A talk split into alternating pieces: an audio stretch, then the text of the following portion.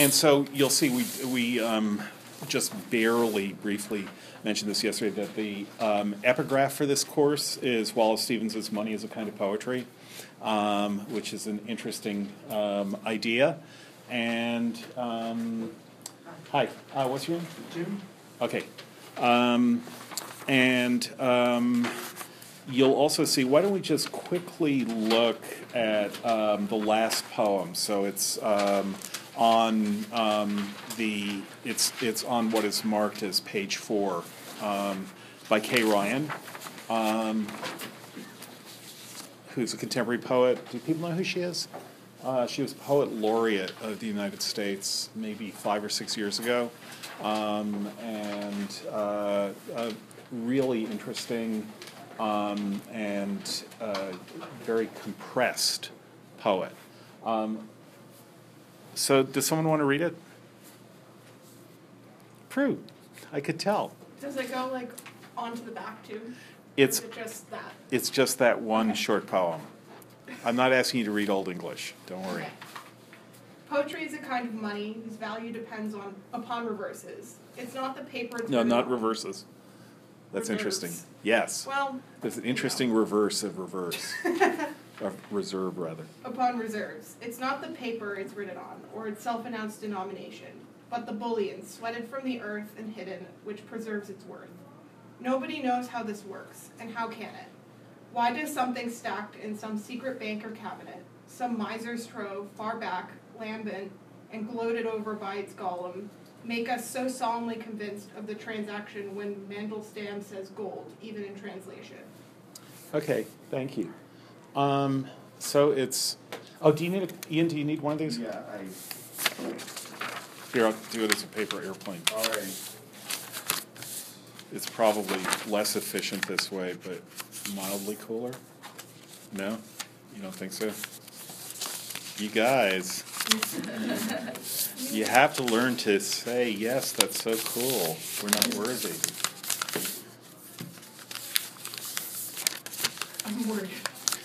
Onward. Yeah, this took longer than I imagined, and it's not going to get to you either. It's going to be one of those things, but oh, almost. All right, worth it. Definitely. Yes. That's a that's a that's one notch up on your final grade. That definitely there. Um, no, I need a copy. Here it is.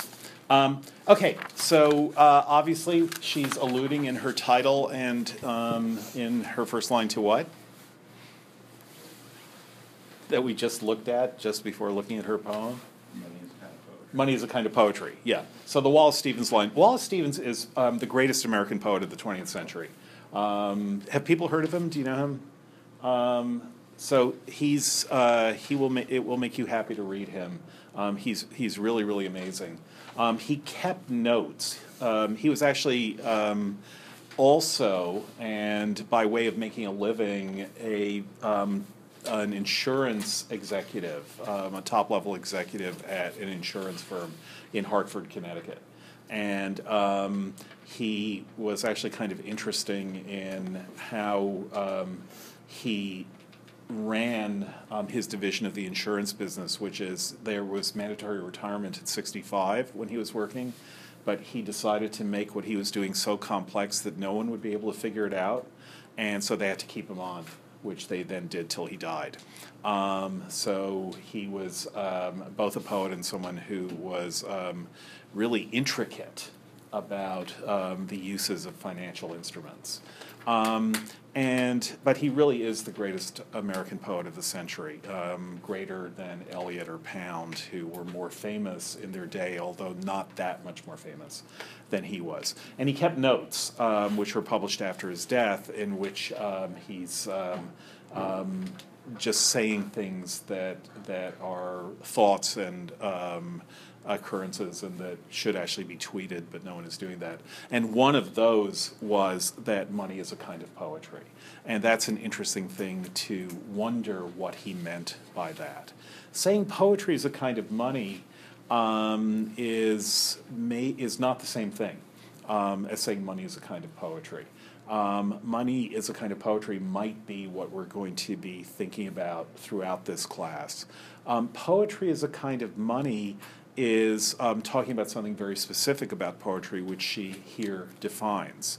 Um, so, poetry is a kind of money whose value depends upon reserves. What does that mean? It's a metaphor.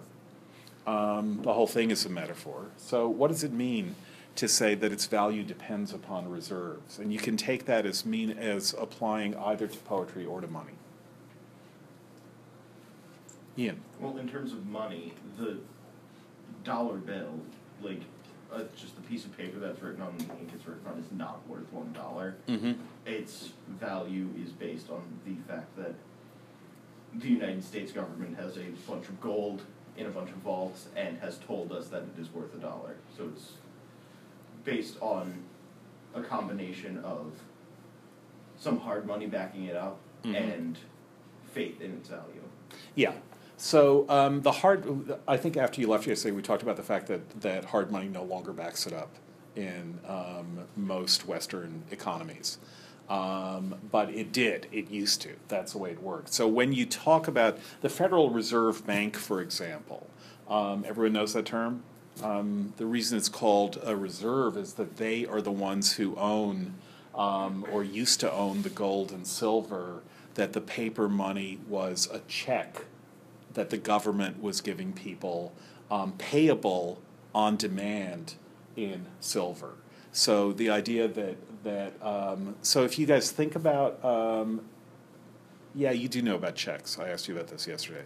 Um, so or IOU so imagine that you pay someone with a check and um, what the check means is they can go to the bank right? And they can get cash for it where cash is what we think of as real money. Um, but cash is not real money.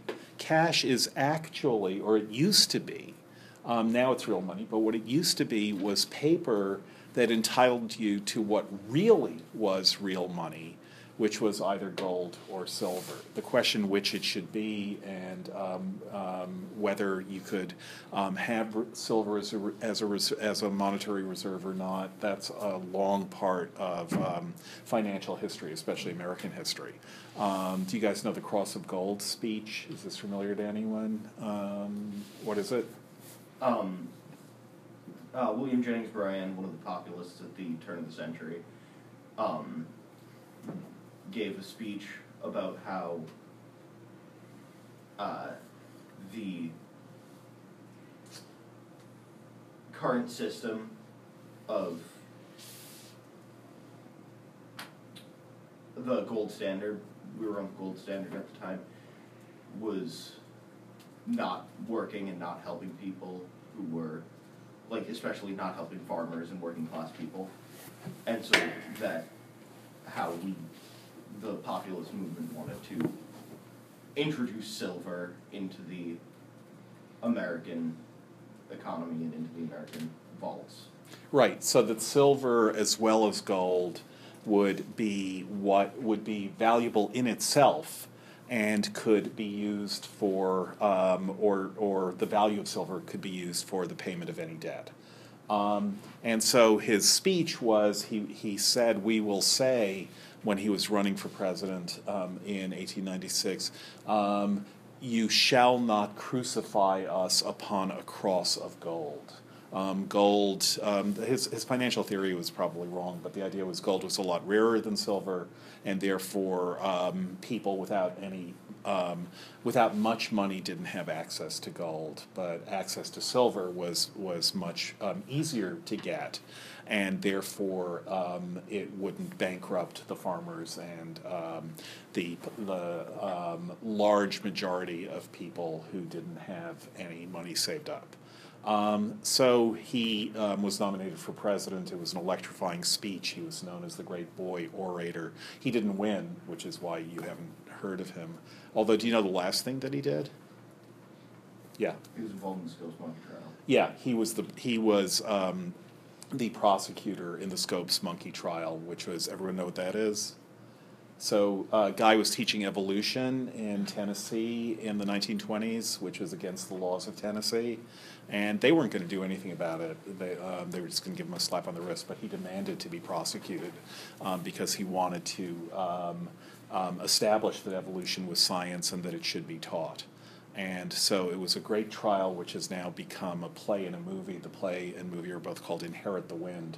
Um, the teacher was defended by Clarence Darrow, who's one of the great um, American lawyers of all time. And so he was the defense lawyer, and Bryan was the prosecutor. And um, so those are the two things he's most famous for.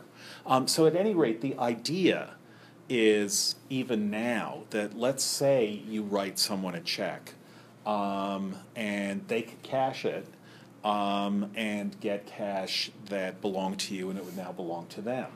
But what if instead of cashing it, um, they um, went to someone else and said, I have a check from Ian and I would like to buy your um, scooter, which is turns out to be just as much as this check says. So I'm going to sign the check over to you.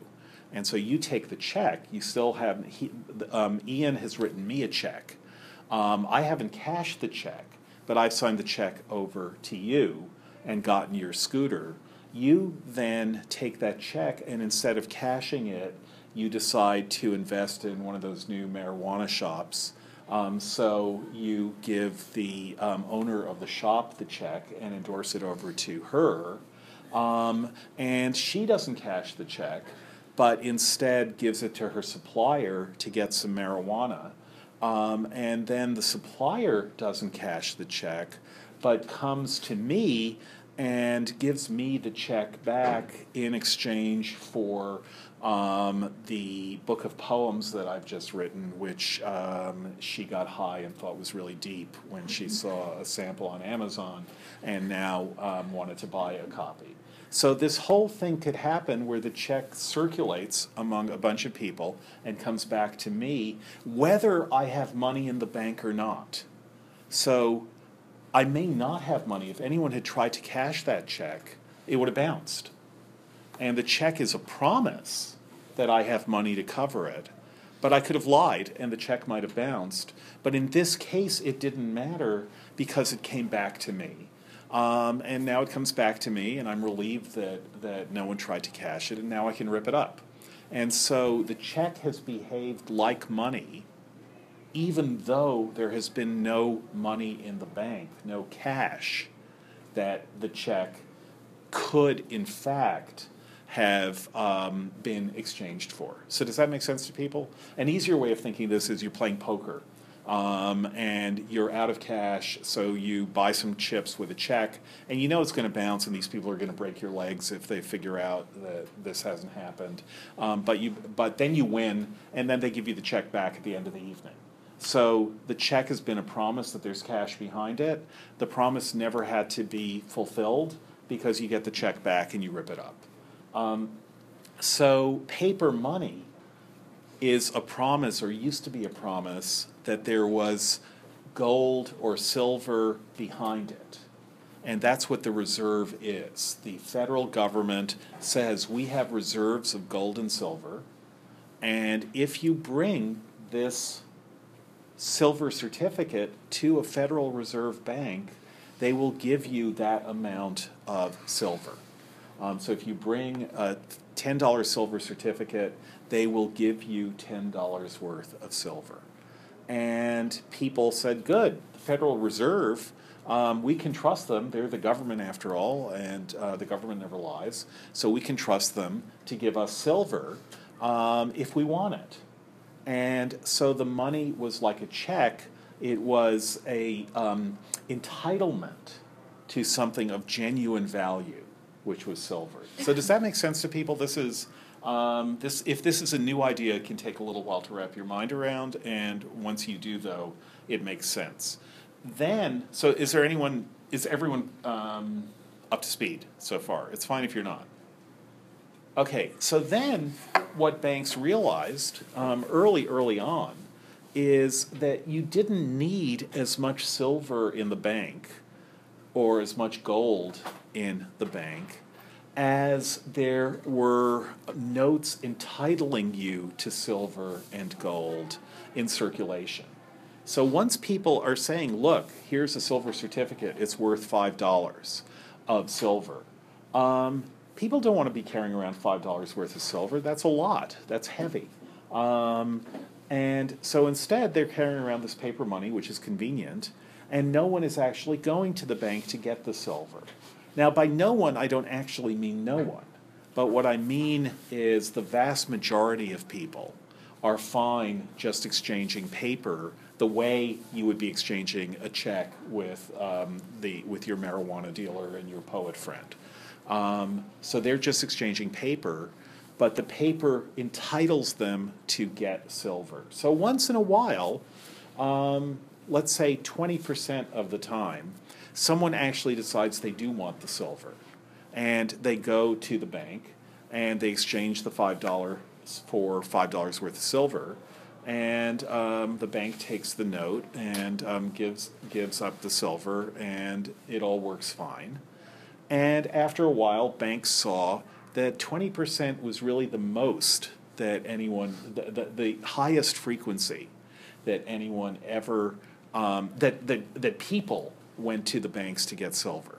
That is, if they um, had $100 worth of silver certificates circulating, um, only about $20 would be redeemed and the rest of it would keep circulating.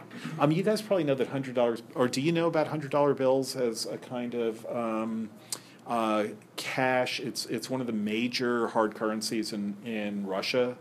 Um, people would much rather be paid with hundred dollar bills than um, with rubles or with any other kind of Russian money. Um, hundred dollar bills are like a major, major, major currency all over the world um, for people who are doing anything even slightly shady. Um, hundred American um, um, Franklins are what people want. And um, there are a whole lot of counterfeit $100 bills out there. Um, I think it's thought that there are more counterfeit $100 bills than real $100 bills that are circulating outside of the United States. In the US, they kind of get caught um, because everyone checks a $100 bill really carefully, and the Treasury is making them harder and harder to counterfeit. But outside of the US, um, there are a whole lot of them out there that are um, look really, really good to the naked eye. Um, no one cares if they're counterfeit because they are never used in the U.S. And so all that matters is that they are accepted as hundred dollar bills.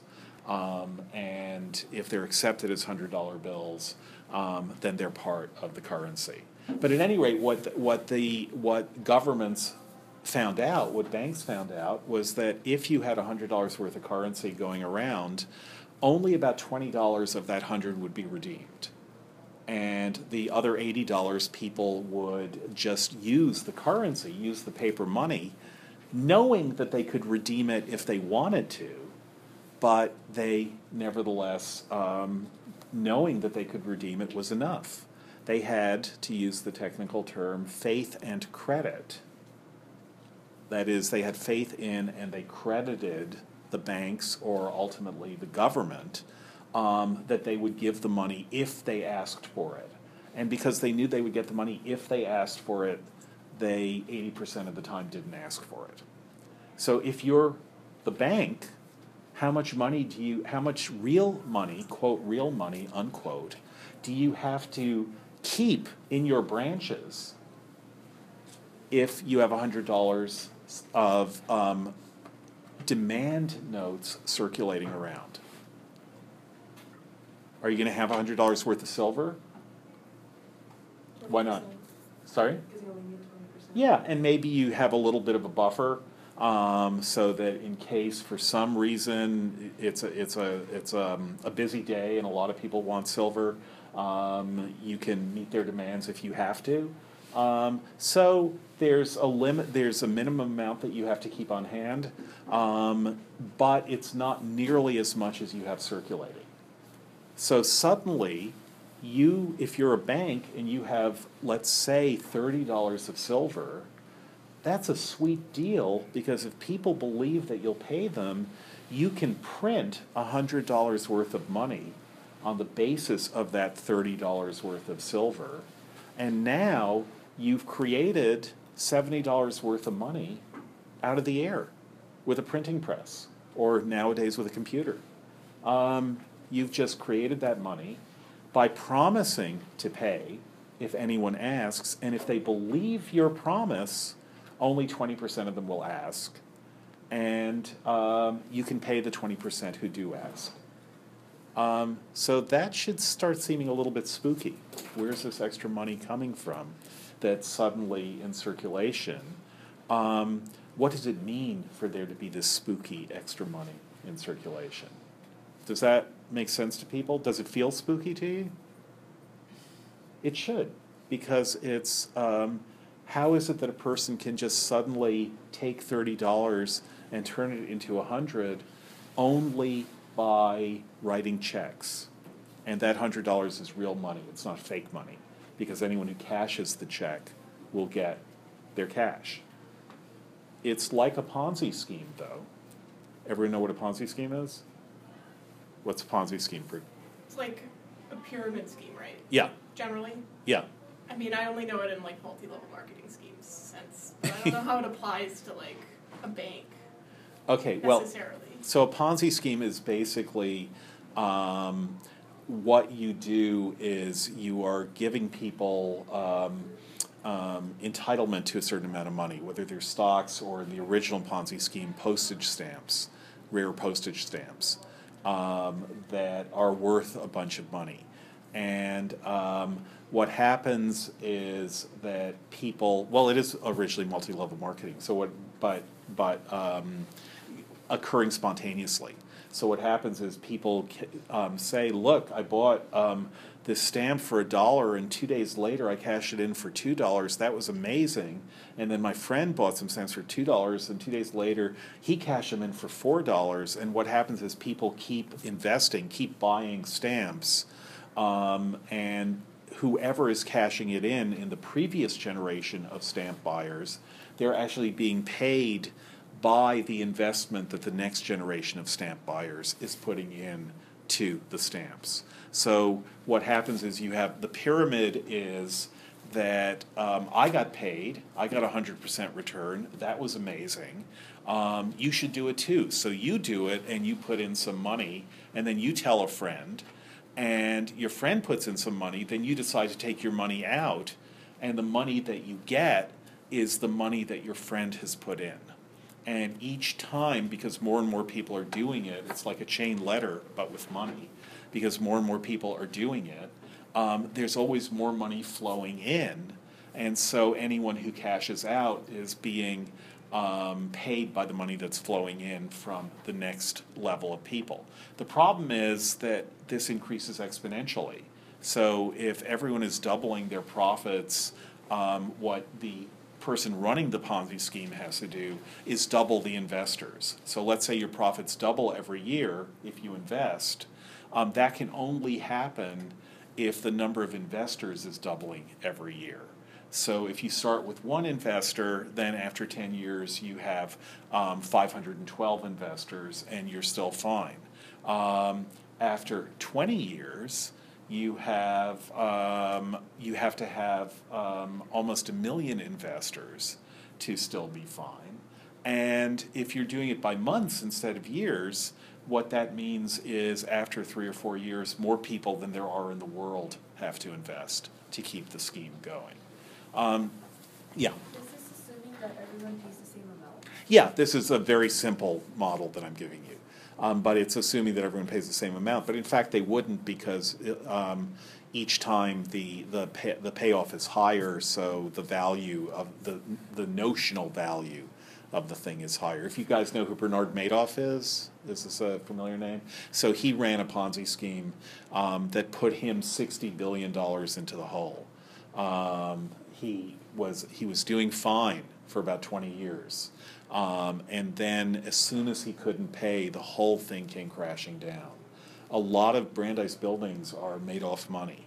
Um, that is, um, earlier investors in Madoff who got paid. They thought it was an honest deal. They got paid. Um, Carl and Ruth Shapiro um, got paid by Madoff, um, but it turned out they were investing in a Ponzi scheme. So if you go to the Shapiro Campus Center, um, that's money that um, came to the donors through their investment in a Ponzi scheme, in which they eventually crashed and burned. They didn't get their money back. Um, they were the generation that um, got screwed by Madoff. Um, so, why is money not a Ponzi scheme is an important question, or why does it work when um, there is more value out there than anything to back that value up in gold and silver? That's an important economic question, um, why that's the case. But at any rate, to go back to Kay Ryan's um, poem, which might actually give you the start of an answer. So, poetry is a kind of money whose value depends upon reserves. So, we all understand what reserves are now in that. Okay, why does that apply to poetry? How does the value of poetry depend upon reserves? What's your first guess? Yeah, I'm sorry, remind me your name? Andrea, Andrea. it's really only valued by the reader, or like how much value the reader gives to it, or the, like the population as a whole gives to a poem. Otherwise, it could just be words. Okay, nice. So, um, one possibility would be to say, why does everyone think Shakespeare is so great? And the answer is, Because everyone else thinks he's great. yeah, because everyone else thinks Shakespeare is so great. Um, so people think Shakespeare is great because other people think Shakespeare is great, and they take that on faith and credit, and then maybe they find that he's great um, because it might be that um, whoever people think is great, others will find um, a way of projecting into what they're reading, into what they're seeing, um, and um, finding or making what they actually find, um, or actually making what they find. Um, so, yeah, that's one possibility. Um, it may be that what's characteristic about poems versus novels? What's like the first, how's the first way you can tell that you're reading a poem and not a novel? The length. Length. Yeah, poetry is really short compared to novels. Um, and it also has ragged right hand margins. Um, you never write justify poetry.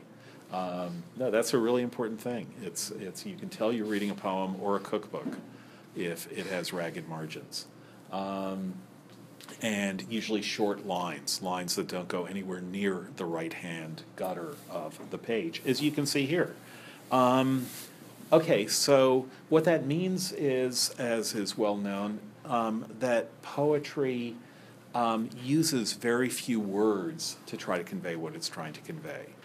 Um, and what that means is we have to do a whole lot of um, thinking, inquiring into, looking into what's in a poem, maybe projecting onto a poem.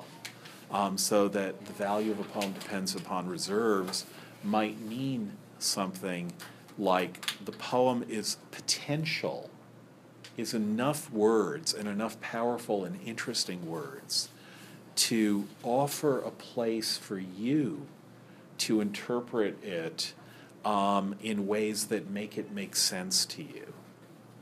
Does that make Does that make sense? It's I think um, what she's saying here, and maybe it's just me thinking this, but that would be the point. Um, that what she's suggesting here is that for any poem to be powerful, to genuinely be powerful, um, what it has to do is offer you a, a kind of mirror of your own thinking. Um, a mirror which maybe is a little bit um, more polished than most mirrors you look into or most surfaces you look at, um, but a place where you can see some connection with your own thought.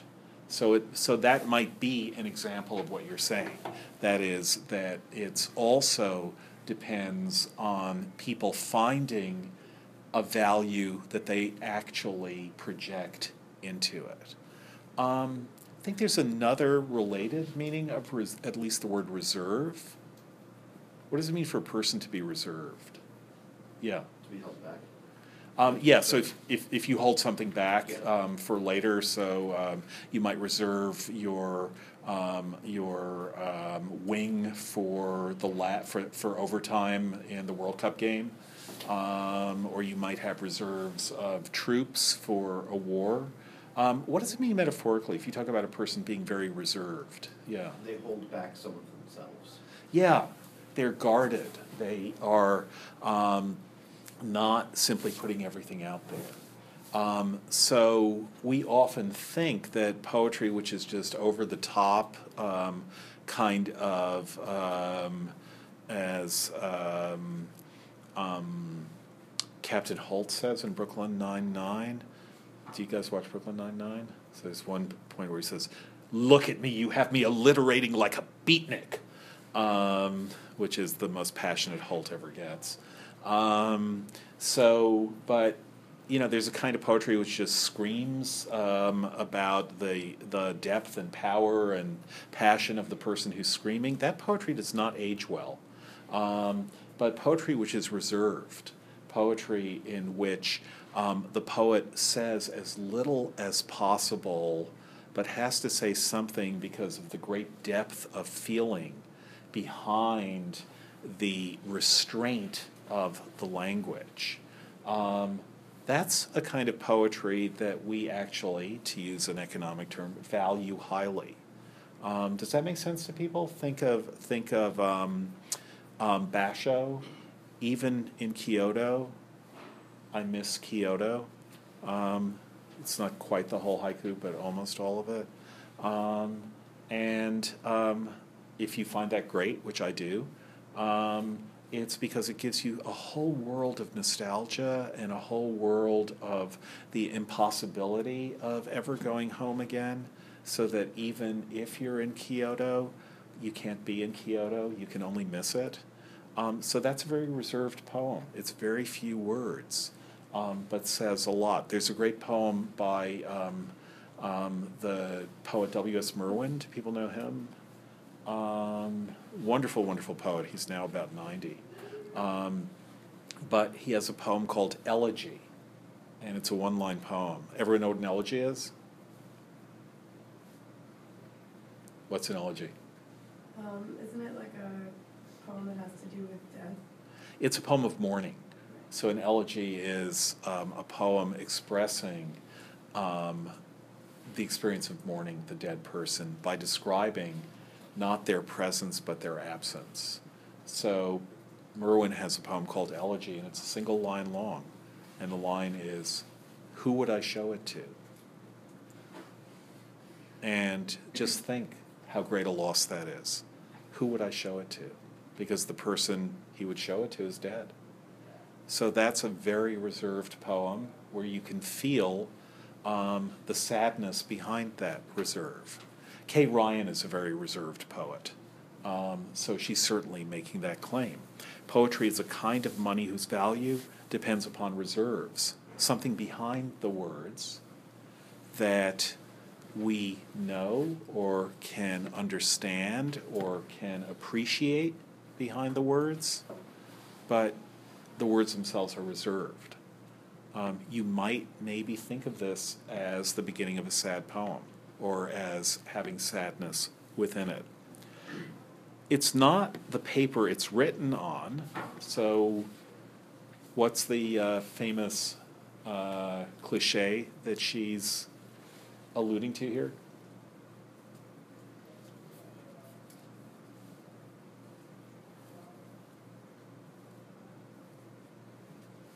No? This, yeah. To say that something isn't worth the paper it's written on, meaning it's not worth like, how much would a piece of paper be? Less than a cent? Yeah. Yeah, much less than a cent, I hope. But yeah, so it's so it's it's a standard cliche when people say this check isn't worth the paper it's written on, or this coupon isn't worth the paper it's printed on. Is is the more common um, use of that cliche. Is that familiar to people when I say it? This X isn't worth the paper it's printed on. Um, all right, I bet you'll hear it a lot now. Now, now that I've pointed it out. Um, so um, it's not the paper it's written on. She's not saying it's not worth the paper it's written on, but she's alluding to that to that um, formulation. It's not the paper it's printed on, or its self-announced denomination. Uh, so, what's a self-announced denomination? Yeah, It's like the number on a dollar bill. right. The number on a dollar bill is one. The number on a hundred dollar bill is a hundred. Quick number on a fifty dollar bill. Fifty. All right, you guys, you got it. Um, so a one dollar bill, a fifty dollar bill, a hundred dollar bill, they're all worth the same paper. They're all the same amount of paper. Um, and the only thing that makes a hundred dollar bill worth more than a one dollar bill is its self announced denomination. Um, so denom- you, you talk about when you go to the ATM, um, and some some ATMs will ask you what denominations you want your cash in, right? So that means you want it in fives and twenties. Do you want tens and so on? Um, but that's not um, um, what the money is. It's not the paper it's written on, and that's true about poetry also. Poetry isn't the paper it's written on or its self announced denomination.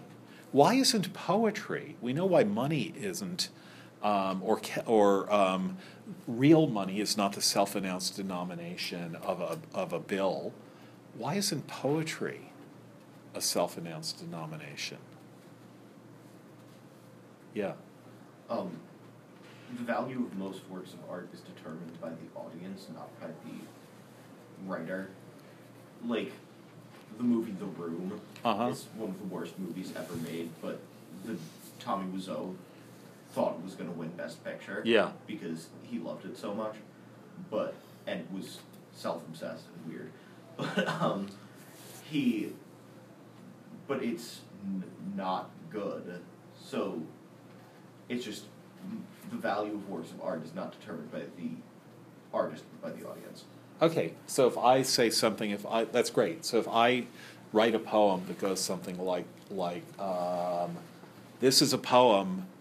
Now don't go to sleep because here I will show them that I'm really deep. I just made that up. It's not bad for something I just made up, right? Right? It's really deep, isn't it? Like so deep. That at least is the self-announced claim of the poem. Roses are red, violets are blue, sugar is sweet, and I'm really deep. Does that work for you? Is that a poem that in terrible times in your life you'll go back to and think, how deep? How very, very deep. It says it's deep, so it has to be. Um, so this, so you can't be a poet by just saying, I'm a poet and I'm deep. So the self-announced denomination isn't going to be enough. It's not the paper, nor is it the overt claim, you could say. So that's true about money also. Um, but the bullion sweated from the earth and hidden, which preserves its worth. So what's bullion mean? Yeah. I mean, in terms of money, it's the amount of gold or silver that hypothetically backs it up. Yeah. Um, what is it not in terms of money? I like the fact that you said in terms of money. So what's the other possible meaning? Is there one? Um, They're bouillon cubes for seasoning. yeah. They're not actually for you. We use them for seasoning, but that's not what they're there for. They're there for making soup. Yeah. So bouillon is basically um, dried um, herbs, spices, and um, and chicken or beef or pork or veggies. I, I've always thought they're weird. They are weird. And they come individually wrapped. Yeah, yeah. But bouillon originally just meant a very weak soup. Um, and so, and I believe it, it's from a French word meaning, anyone know? Boiling. Um, it's the same root as English boil. Um, and so it's, I believe that it, that calling gold and silver bullion has to do with how it's extracted um, from ore, which is through boiling, that is heating it up until um, gold and silver have lower, lower melting points, obviously, than rock. So you heat it up and it starts bubbling up when it melts, and then you skim it off. Do you know if that's right? I think that's why the word bullion is bullion when, when it refers to metal. Um, so um, there is connection, and the word sweat would um, indicate that connection. Sweated from the earth. Um, so um, the poet sweats in writing. The earth is sweated, is heated up in order to produce gold and silver. Um, and hidden, which preserves its worth. Um, so, what makes the poem what it is, is what the poet is also hiding. And, but hiding in a way that we know the poet is hiding something, as we might know it right here, that the poet is hiding something. The OED agrees with you. It agrees with me. All right. I'm so glad when they're right. The, people know what the OED is. It's a it's a really good resource which you can get online at LTS. It's the Oxford English Dictionary, which is the greatest dictionary in the world in any language. Um, it took them like 75 years to do the first edition. Um, and it gives you etymologies and also they try to give the first use of any word in English, the first time it appeared in English, at least in writing of any sort. Um, so you can trace back the heritage of any word. Um, it's really interesting that way. Oxford English Dictionary. Um, there are books written about the, the insanity of the people who put it together. Um, literal insanity in one case. There was one guy who came up with a huge number of words in their first, um, their first appearance. And the editor of the Oxford English Dictionary invited him to Oxford. He'd just been sending these things in for years. And the guy said, I can't come to Oxford. I'm in an insane asylum because I killed my friend um, in a fit of rage. But he was from Mars, so it was okay. Um, or something. But um, anyhow, fascinating work. You should know about it. Um, so, but what she's saying here is there's something that she too is reserving. What happens to the poem at this moment, by the way?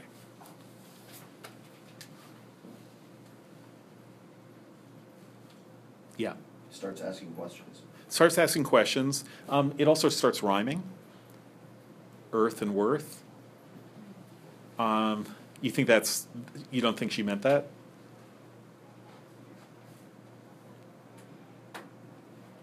Money and reserves, no.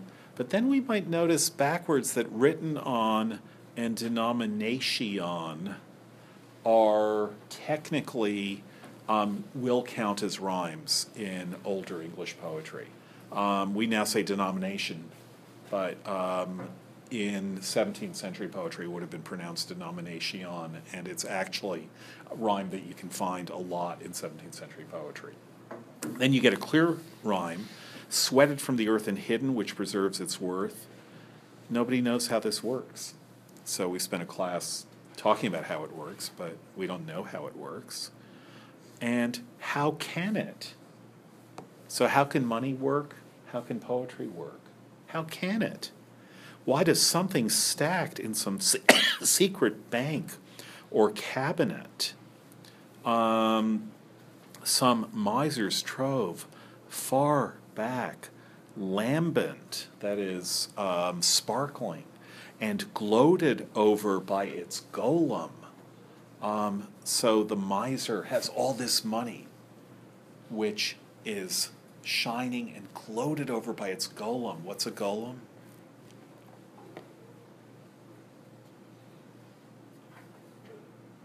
Do you know? Sorry? Like No, that's Gollum. Um, but yes, that would that would work. Yes, my precious.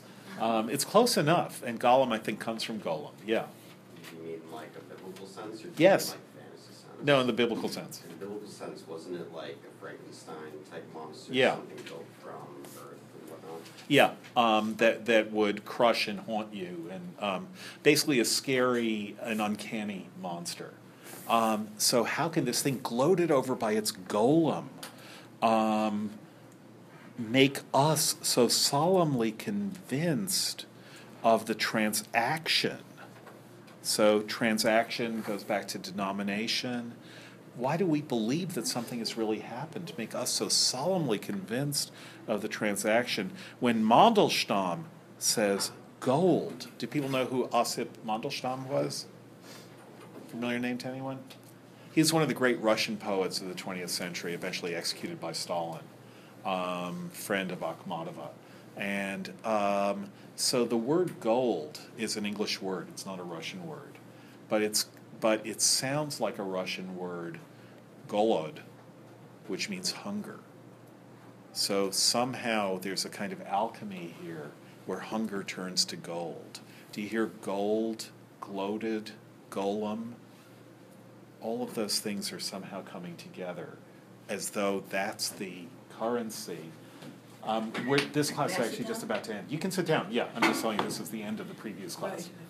Um, and um, all of those are going together. Um, and then somehow we become convinced that this fits, convinced of the transaction when Mandelstam says gold, even in translation. So, translation from Russian to English, but what other translation? From gold to currency, from the soul to the words on the paper.